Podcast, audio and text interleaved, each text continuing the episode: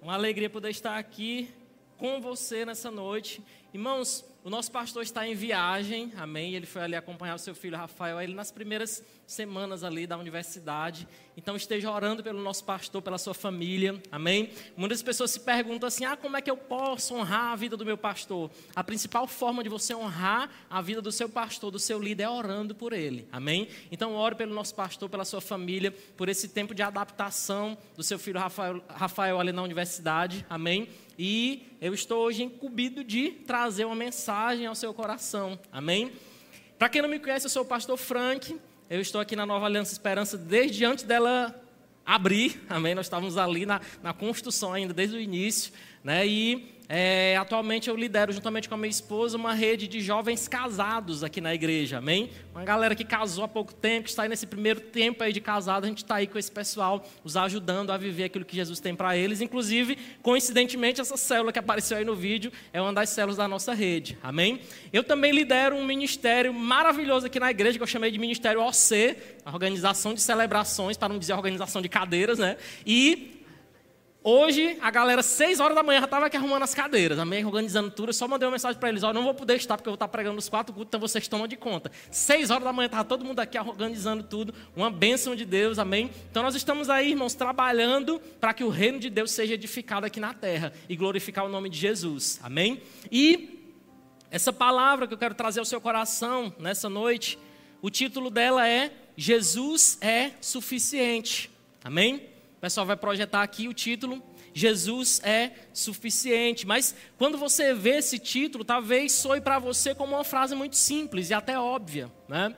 E realmente é porque o nosso pastor, ele 99,9% das ministrações que ele prega aqui é falando sobre Jesus. Nós lutamos, irmãos, para ser uma igreja cristocêntrica, que é centrada em Jesus. Então, praticamente tudo que você ouvir aqui desse púlpito vai ser falando sobre Jesus, sobre a importância de nós acreditarmos em tudo que Jesus tem, fez e faz por nós. Amém? Mas justamente, irmãos, por ser algo tão óbvio, é que nós precisamos nos lembrar disso todos os dias.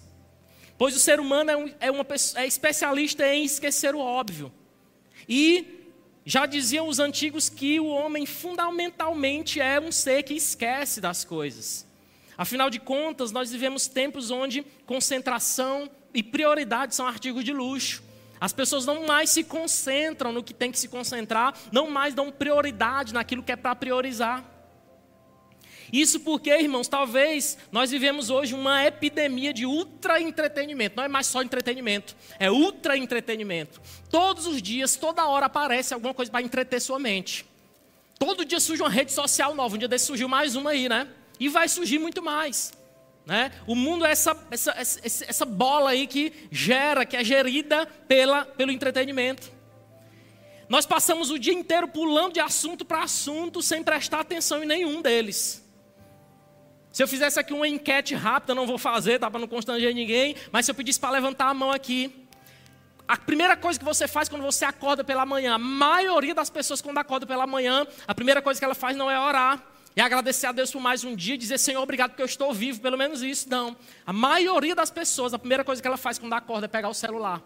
É abrir o Instagram, começar a olhar notícias, começar a olhar mensagens no, no, no WhatsApp. Então nós vivemos essa geração que pula de assunto em assunto muito rapidamente durante o dia inteiro, mas não foca naquilo que é o principal, naquilo que é o primordial. Nós simplesmente esquecemos.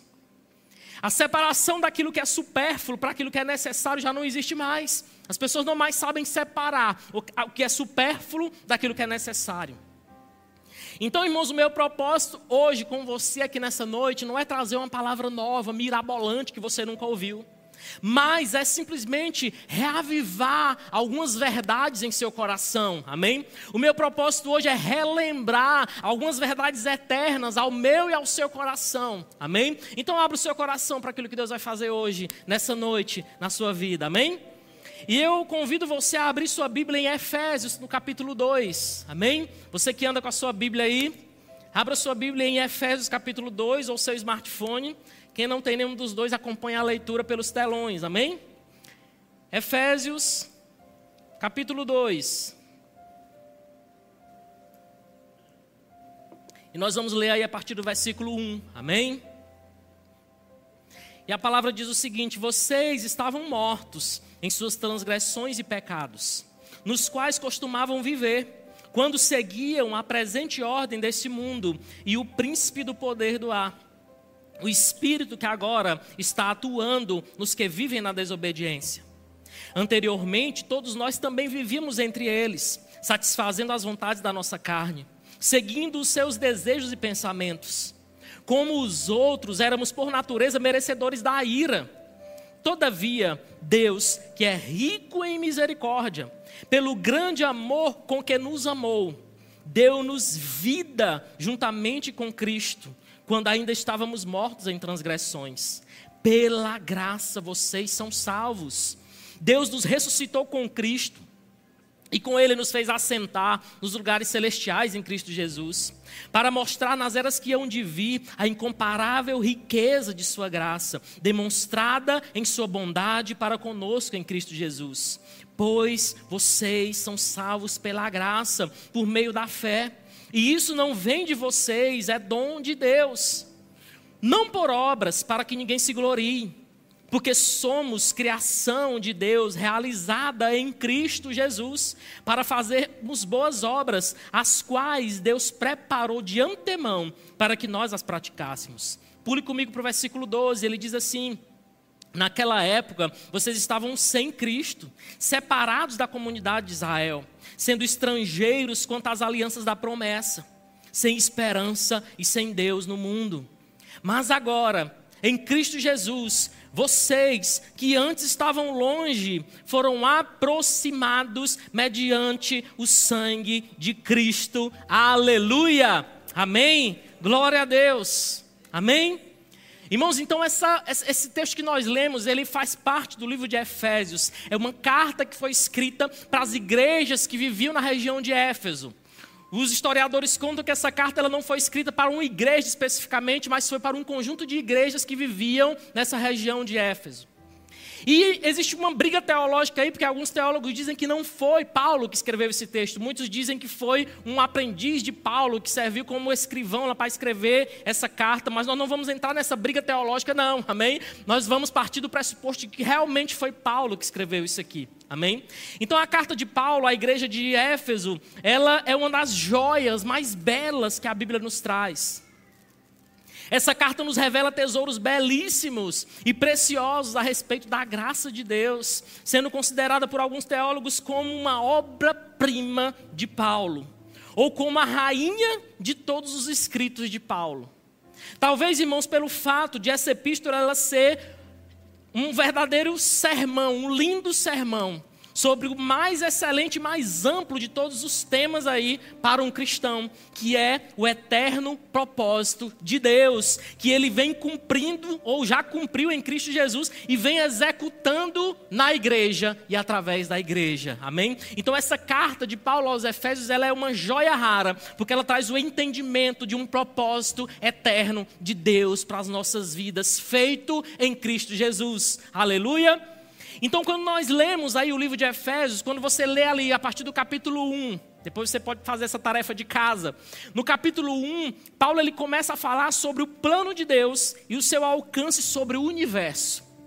E é nesse capítulo que ele começa a falar que esse plano ele se estende de eternidade em eternidade. Amém?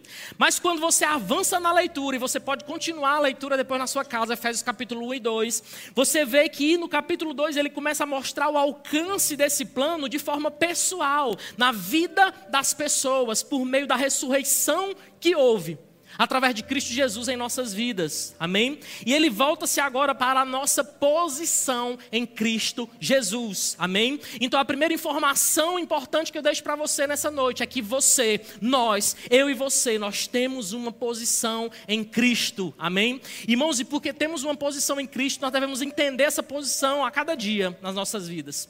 Porque tem muita gente que está na igreja, que vem para uma célula, que vem para os cultos, mas a primeira vendaval que, ele, que, que, acontece na vida dele, ele já começa a desacreditar de Deus, ele começa a questionar Deus, ele começa a se perguntar se Deus realmente o ama. Mas quem tem um foco nessa posição que, que ele tem em Cristo Jesus, nada pode abalar a fé dessa pessoa. Então a minha intenção nessa noite é levar você a refletir sobre isso, sobre a sua posição, a nossa posição em Cristo Jesus. Aleluia. E o que Paulo faz aqui, irmãos, é um nítido contraste, é uma comparação entre o que o homem é por natureza e o que ele pode vir a se tornar mediante a graça de Cristo Jesus. Amém? Paulo expressa claramente aqui o que o homem é antes de conhecer o Evangelho de Cristo e o que ele vem a ser após conhecer o Evangelho de Cristo. Amém? Isso precisa gritar dentro de nós todos os dias, irmãos, quem nós éramos e quem nós somos em Cristo. Amém? Quem nós éramos antes de sermos tocados pelo Espírito Santo de Deus, quem nós éramos antes de sermos alvos da graça e da misericórdia de Deus, como nós vamos ver hoje ainda, e o que nós somos hoje em Cristo Jesus. Isso tem que gritar dentro de nós todos os dias. Amém? Irmãos, e textos como esses, textos como esse nos levam a três percepções básicas aí, sobre pelo menos três obras que são realizadas na vida de uma pessoa que saiu da sepultura do pecado através de Cristo Jesus. Amém? Três obras aí nós vamos comentar com você e vamos começar a entrar mais profundo nessa palavra. A obra do pecado contra nós, a obra de Deus por nós e a obra de Deus em nós. Amém? Então os meninos vão colocar aí esse primeiro subtítulo que é a obra de Deus, ou a obra do pecado contra nós. E nós vamos começar a refletir sobre isso. Então, deixa eu abrir aqui minha Bíblia também, em Efésios capítulo 2. A primeira obra aí, irmãos, a obra do pecado contra nós. É o que Paulo aborda um pouco aí nos versículos 1 a 3 do capítulo 2 de Efésios. Irmãos, a condição do homem sem Jesus é desesperadora, avassaladora e destruidora.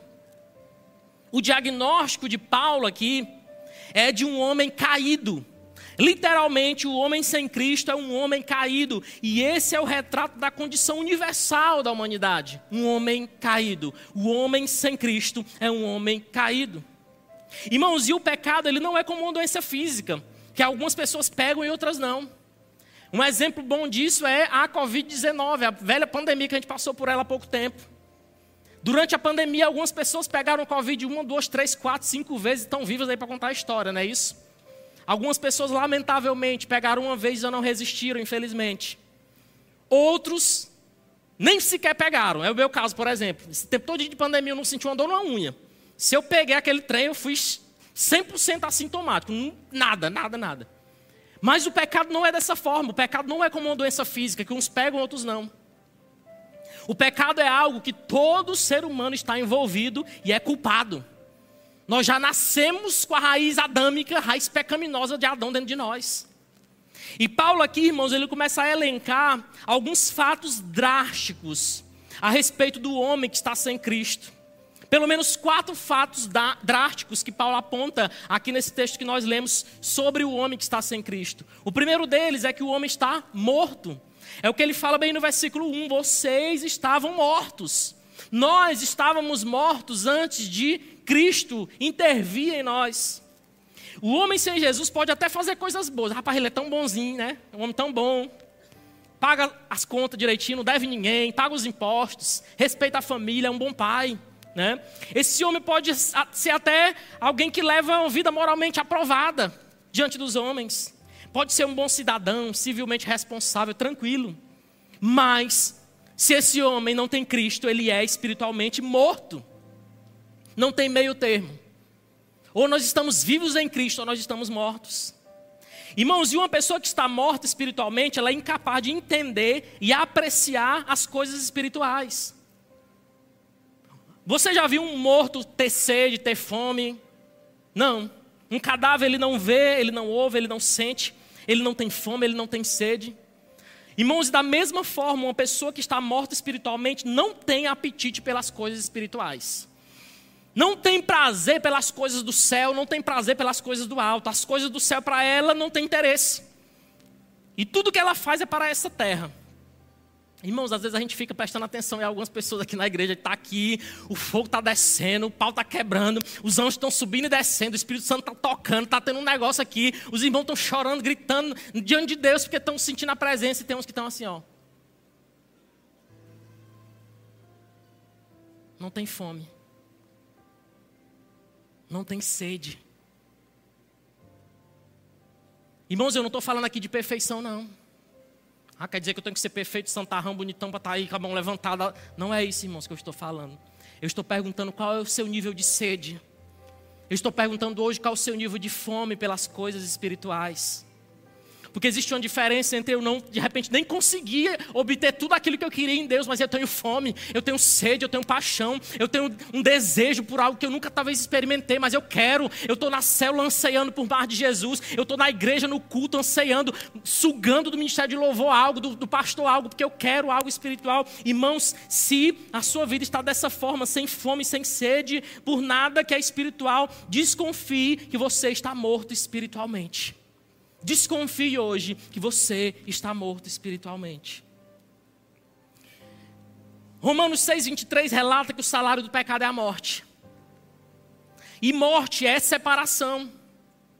E da mesma forma que a morte física separa o corpo da alma, a morte espiritual separa o homem de Deus, que é a fonte de toda a vida.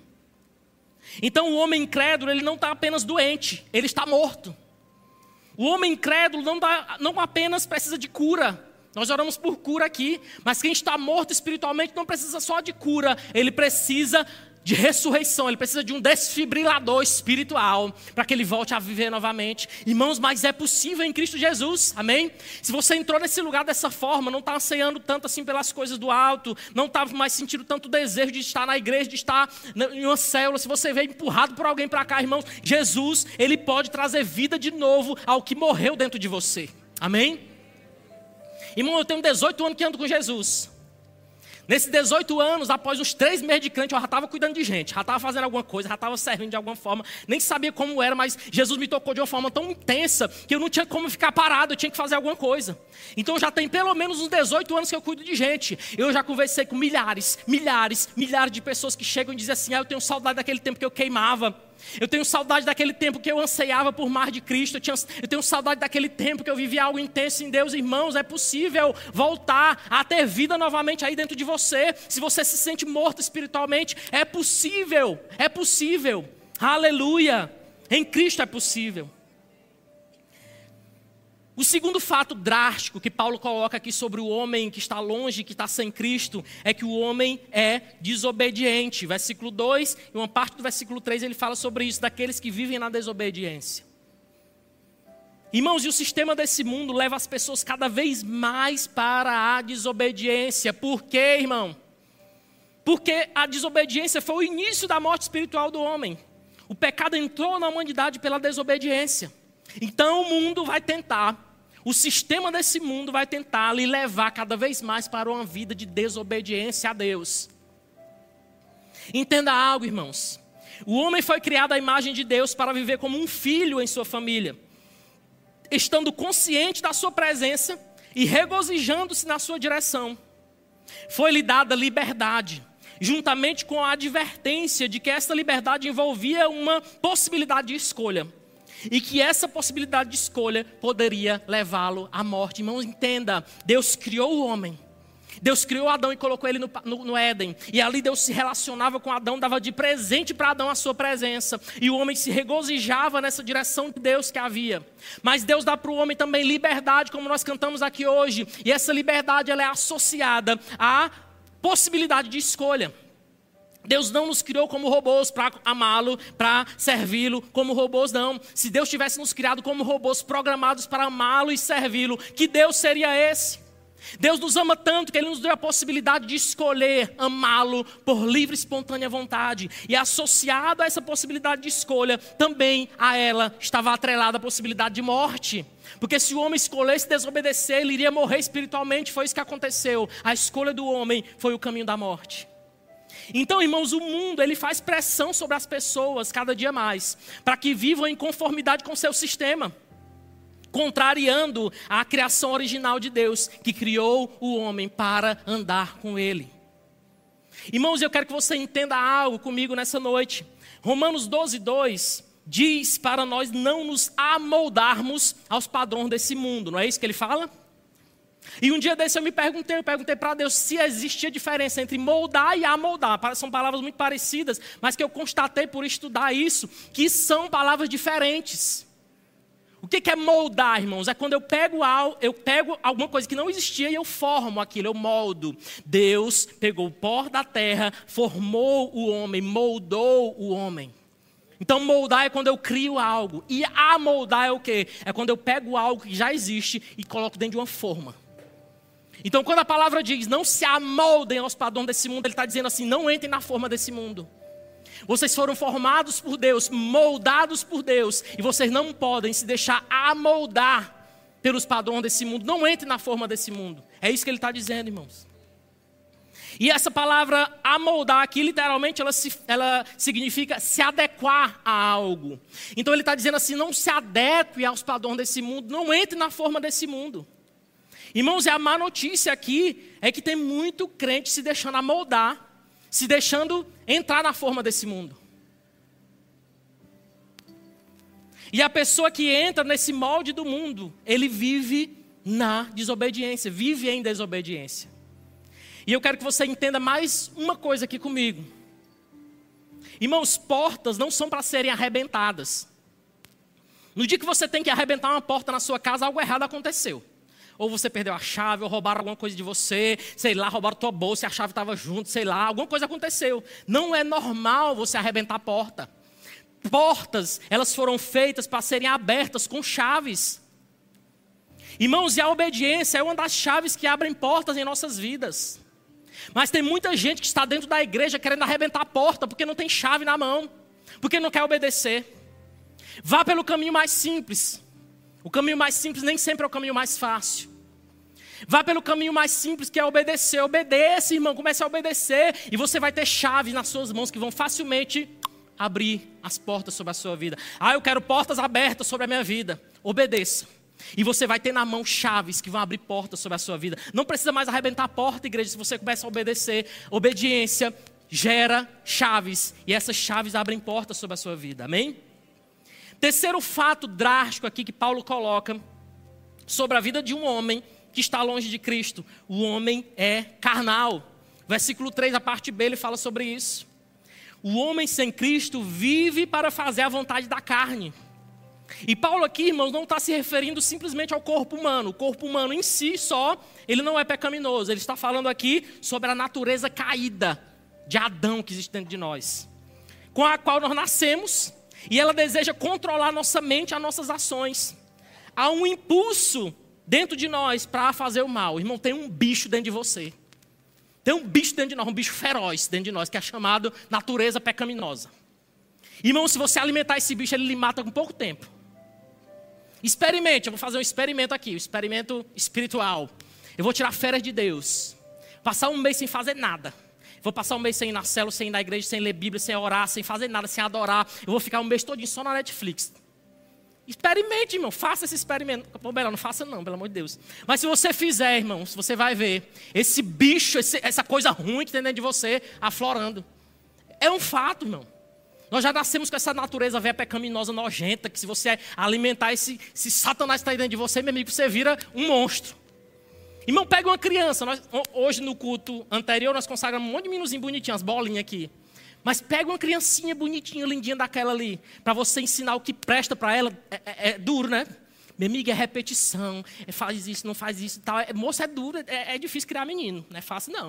Não estou botando medo aqui em quem não tem filho, não. Em nome de Jesus, vai ter filho e muitos aí para encher a terra. Mas não é fácil a tarefa de educar, de ensinar para o menino o que presta, não. Agora, para o que não presta, irmão, é só você largar ele, não ensinar nada para ele. A própria natureza pecaminosa ensina.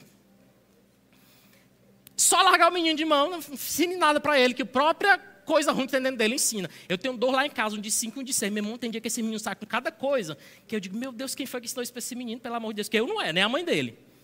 A natureza velha, nojenta, pecaminosa, o bicho que tem dentro do homem. Se ele não fosse sufocado, irmão, todos os dias, esse bicho vai lhe matar. natureza pecaminosa precisa ser todo dia esmagada pelo Espírito Santo que há dentro de nós e colocar ela no lugar dela. Irmão, não sei se dá para perceber, mas eu gosto de academia. Toda folguinha que eu tenho, eu estou ali na academia. Tô lá. E tem dia que eu estou na academia, ela falando em língua. Irmão, é mistério grande.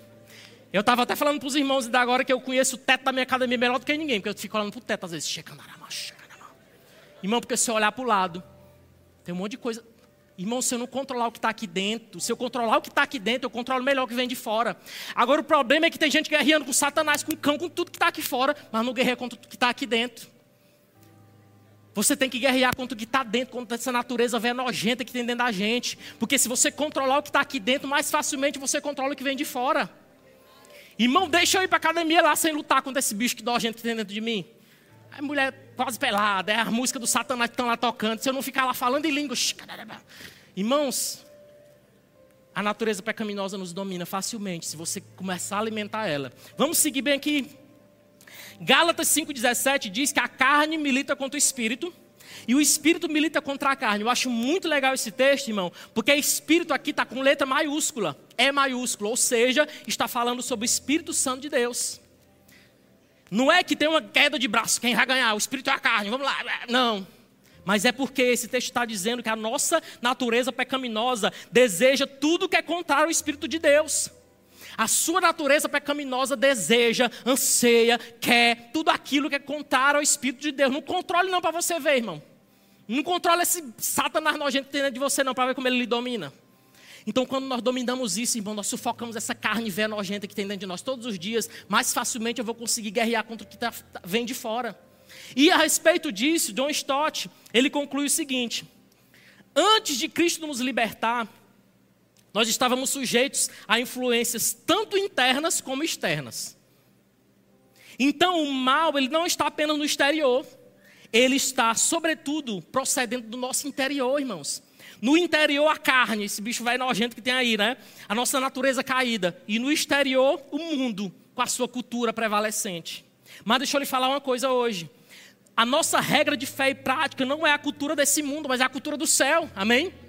Tem muita gente se deixando levar pela cultura desse mundo. A nossa regra de fé e prática não é a cultura desse mundo, irmão. É a cultura do céu. Amém? Aleluia. O quarto fato drástico aqui que Paulo coloca sobre o homem que está sem Cristo, irmãos. O homem está condenado. Versículo 3, a parte C aí do versículo, ele fala isso. Paulo diz que nós éramos merecedores da ira de Deus. Eu e você éramos merecedores da ira de Deus. Irmãos, entenda algo.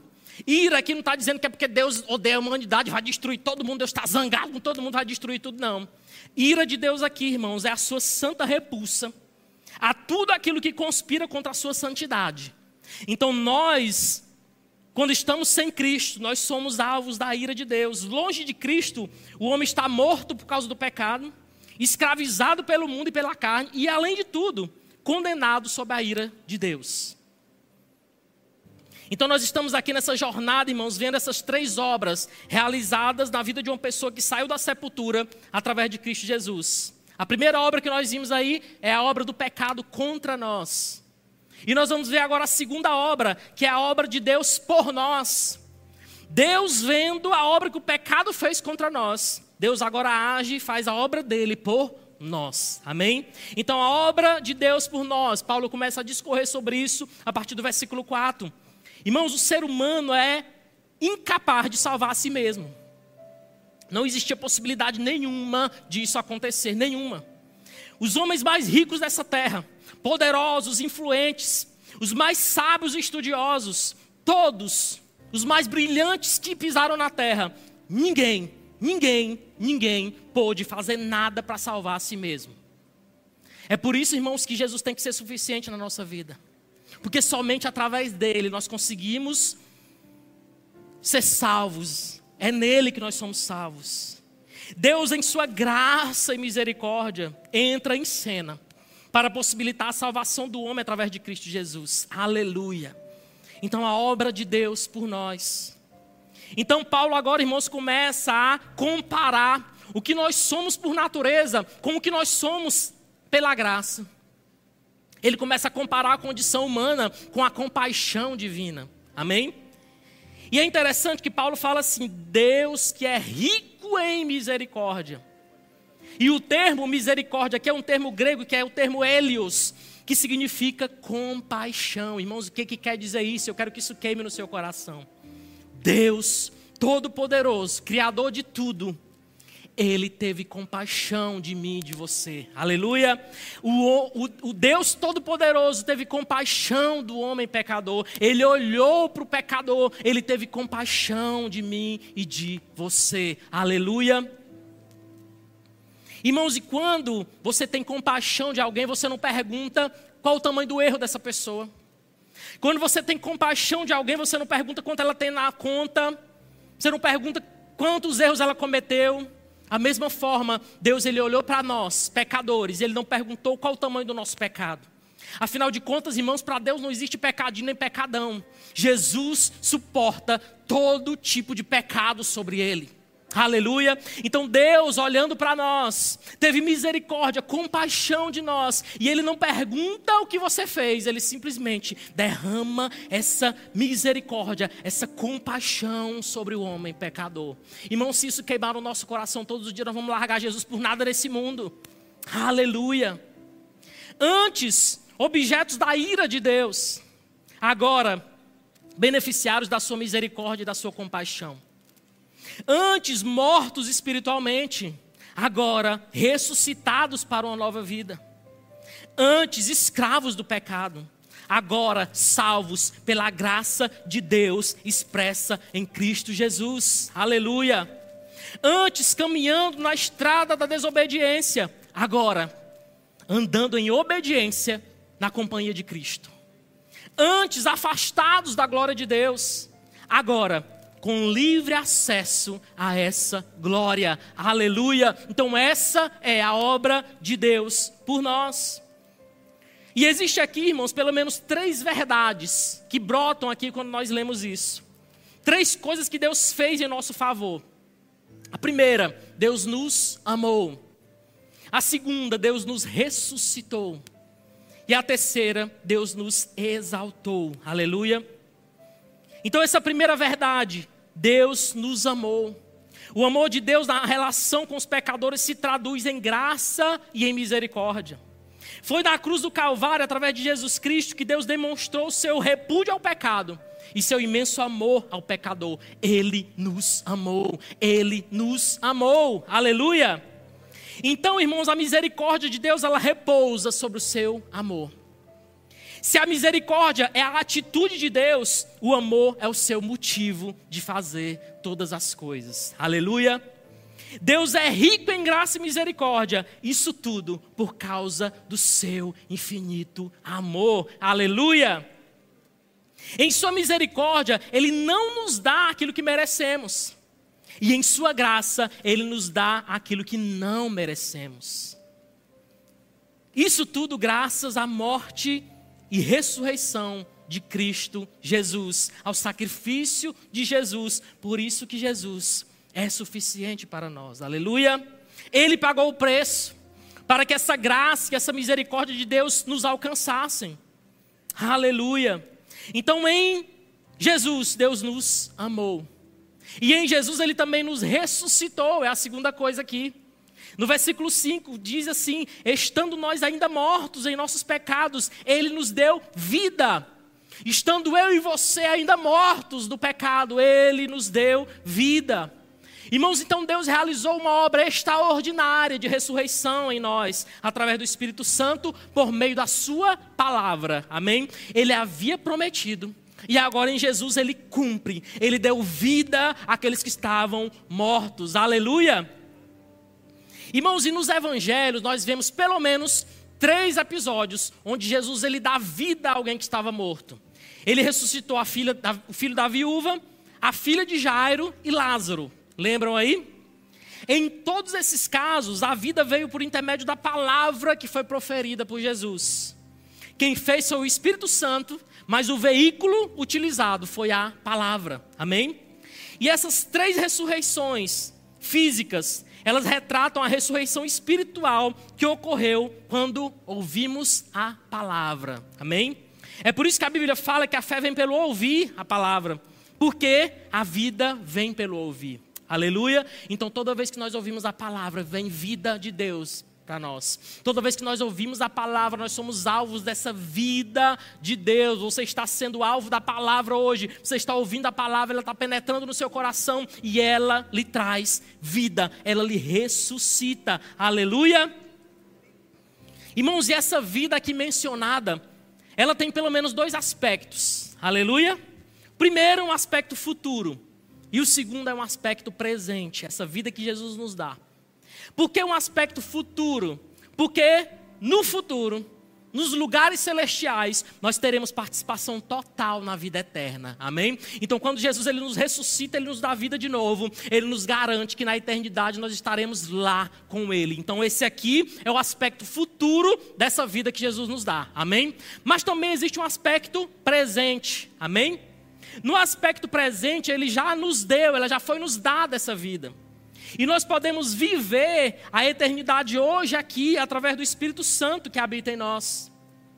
Mas o problema, irmãos, é que muita gente vive como se não tivesse um ser eterno habitando dentro dele, que é o Espírito Santo. Irmãos, eu entendo porque muita gente não quer nem saber de igreja. Porque que tem muita gente que tem repulsa de igreja? Porque tem muito crente por aí vivendo como se não houvesse um Espírito Santo eterno, alguém eterno dentro dele. Aí não dá testemunho, aí não vive dando glória a Jesus por onde ele anda. As pessoas olham para ele e não imaginam que ele carrega algo que, que, é tão precioso que ele carrega, porque ele não manifesta o reino onde ele está. Irmãos, isso é triste. Porque nós precisamos entender, como diz aquela frase que está ali em cima quando você vai saindo do nosso campo missionário é lá fora. Aqui é muito fácil fazer cara de crente, irmão. Lá fora que nós devemos refletir a glória que há dentro de nós. Mas tem muita gente que só reflete isso aqui, né? É muito bom, é muito bonito, é muito lindo. Mas lá fora é que é o lugar de você manifestar o Espírito Santo que é eterno, que está dentro de você. E viver a eternidade aqui e agora já, irmãos. É por isso que Paulo fala: não apaguem o Espírito. 1 Tessalonicenses 5,19 ele fala isso: não apague o espírito. É porque tem muita gente vivendo como se não tivesse o Espírito Santo. Muita gente vivendo como se não tivesse nada de eternidade dentro dele. Não apaguem o espírito. Não apaguem o espírito. Em nome de Jesus. Então nós estamos aqui, irmãos, nessa jornada, vendo essas três obras que Jesus fez em nós. Através de Jesus, Deus nos amou. Através de Jesus, Deus nos ressuscitou. E através de Jesus, Paulo fala no versículo 6, ele nos exaltou. Amém? Deus nos ressuscitou com Cristo. E com ele nos fez assentar nos lugares celestiais. Amém? É, é o que ele fala no versículo 6. Não só saímos da sepultura e fomos ressuscitados, mas também fomos exaltados. Não diante de homens, mas pelo fato de estarmos assentados com Ele nas regiões celestiais. Isso me fala, irmãos, que no aspecto físico nós estamos na terra, mas em termos espirituais nós estamos nos lugares celestiais em Cristo Jesus. Amém? Irmãos, isso aqui não é para você bater no peito e dizer, rapaz, eu sou o cara, eu estou salvo em Cristo Jesus, estou nas regiões celestiais com Ele, eu sou o cara. Não é isso, irmãos. Aqui nessa terra nós não somos nada. Sem Cristo nós não somos nada. Aqui não é para nós nos gloriarmos, não. Aqui é para nós termos uma certeza de que nós estamos com Jesus na jornada terrena nossa. Amém? Assim como Lázaro, nós somos chamados direto da sepultura para nos assentar com Cristo e desfrutar da sua comunhão. Aleluia! E a última obra que eu quero ver aqui com você. Nós vimos a obra do pecado contra nós. Nós acabamos de ver a obra de Deus por nós. Agora eu quero ver com você a obra de Deus em nós. Amém? Versículo 10 diz que nós somos criação de Deus, realizada em Cristo. Olha que coisa linda, irmãos. Nós somos criação de Deus, somos criados por Deus, mas nós somos realizados em Cristo. Amém? E a palavra grega aqui, irmãos, nesse, te nesse tempo aqui é poema. Tem até a igreja do amigo nosso lá que chama poema, né? Poema literalmente significa poema. Amém? Essa é a obra de arte de Deus. É a obra-prima do Todo-Poderoso. Deus nos cria e depois firma a criação em Cristo. Nós não criamos a nós mesmos. Nós não produzimos vida em nós mesmos. Nós não podemos fazer nada por nós mesmos. A salvação é uma obra-prima de Deus, exclusiva de Deus em nós e por nós. Amém? Então, é o que Deus fez em nós. Ele nos salvou. Nós não poderíamos salvar nós mesmos. Irmãos, e o mesmo poder que dá vida a nós e nos tira do cemitério do pecado ele pode nos ajudar diariamente a viver para Cristo e glorificá-lo aqui. Amém? O mesmo poder que ele tirou da sepultura do pecado, ele quer lhe capacitar todos os dias a viver para a glória de Jesus aqui, hoje. Amém? Irmãos, desde o primeiro culto, às oito e meia da manhã, eu lembrei nesse momento de um fato. O momento mais difícil da minha vida. Foi o momento onde eu vi meu filho de alguns dias de idade na UTI. Fomos para casa, passou uma semana, aquela consultinha de rotina, que quem tem, filho já sabe, né? Uma semana você leva ele no pediatra, tudo para olhar se está tudo bem, normal. Levamos o pediatra, uma semana de vida, a pediatra olhou para o meu filho e disse: Esse menino não está bem e ele vai ficar internado. Pensa em uma dor, irmão. Primeiro filho, aquela ansiedade, aquela alegria do primeiro filho e tal. Uma semana, o menino vai para a UTI e fica lá 28 dias na UTI. Do nada. Irmãos, e nesse tempo, nesse período, eu tinha um turno de oração, um turno de adoração, lá na casa de oração, que ficava ali dentro da Nova Aliança Ágape. E eu ia para ali toda quarta-feira, 10 da noite, adorar Jesus com meu violãozinho, adorava Jesus. Tinha dia que tinha algumas, algumas pessoas lá, outro dia era só eu sozinho, e ali eu adorava Jesus. Meu filho na UTI. 28 dias, toda quarta-feira eu estava lá. 28 dias, meu filho na UTI, toda quarta-feira eu estava no meu turno de oração. E eu não deixei de fazer nada que Deus colocou na minha mão para fazer nesse período.